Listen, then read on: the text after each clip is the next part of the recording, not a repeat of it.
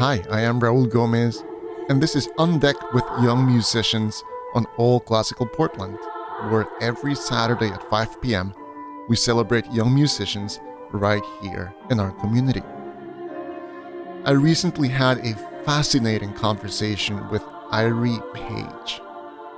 Irie is 17 years old and a junior at St. Mary's Academy in Portland, Oregon. At school, she sings with the award winning choir, the Marian Singers, and is a thespian officer in the theater department. Outside of school, she performs with Northwest Children's Theater, Oregon Children's Theater, and more. Irie, what would you say is your favorite thing about being on stage, whether you're singing or acting or both? For music, I would say what I love about it is that it's a very special kind of connection Music transcends borders, it transcends language, it's a universal form of communication, and you don't even need to be able to read music or understand music theory to feel the emotion that the music evokes. So I think that's why I have such a special connection with music. And with acting, it provided a creative outlet for me as a child and just so much freedom to explore myself as I was growing up and as as a very anxious child, it was nice to have the freedom to explore not just other people, other characters, other worldviews, but to explore myself, you know, in the freedom of a character on stage. Yeah. And how about when those two come together, music and theater? Because yes. you do both, right? Yes. Well, that is my favorite. I love musical theater. There's a saying in musical theater that we we speak until we have no words, and then we sing, and I think that really sums up how I feel about musical theater, but especially just music. It's that extension of who I already am and who we are and how we communicate in the world. My name is Irie Page, and I am 17 years old. Are you planning to stay in the performing arts after high school? I am, yeah. I plan to pursue a BFA in musical theater and to go into a career in the performing arts. We'll see where that takes me. There's so many different avenues that I could go down when I and and that plan has changed a lot. When I was younger, I wanted to be a music teacher, but there are just so many. There are just so many possibilities for where I could go with my life, and so many ways that that intersects with other passions that I have. Such as what? What are some of those other passions? Um, such as social justice work. I've spent the last couple years really looking at the intersection with social justice advocacy work and with the arts. And I have had some opportunities to work on pieces that specifically combine those two aspects, and that has been really cool for me. What are some of those pieces or some of those issues that are important to you? Oh gosh, so many.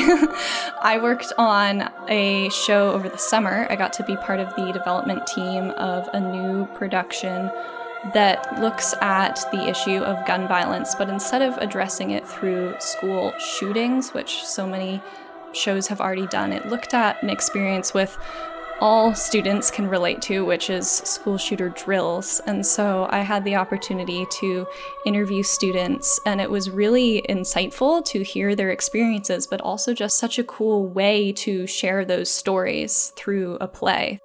And why do you think the performing arts are such a powerful way to tell those stories? Well, I think that being in a theater specifically and having that opportunity to see someone else's stories, other experiences, maybe things that you don't agree with or would have chosen to go to if you knew what you know the content that was going to be discussed. I think it provides an opportunity for the audience to reflect on that material in a way that you don't when you are reading the news. It lets you see into the humanity of people and to see the other side of an issue, not just in a headline or a news article, but to really see how this impacts real people.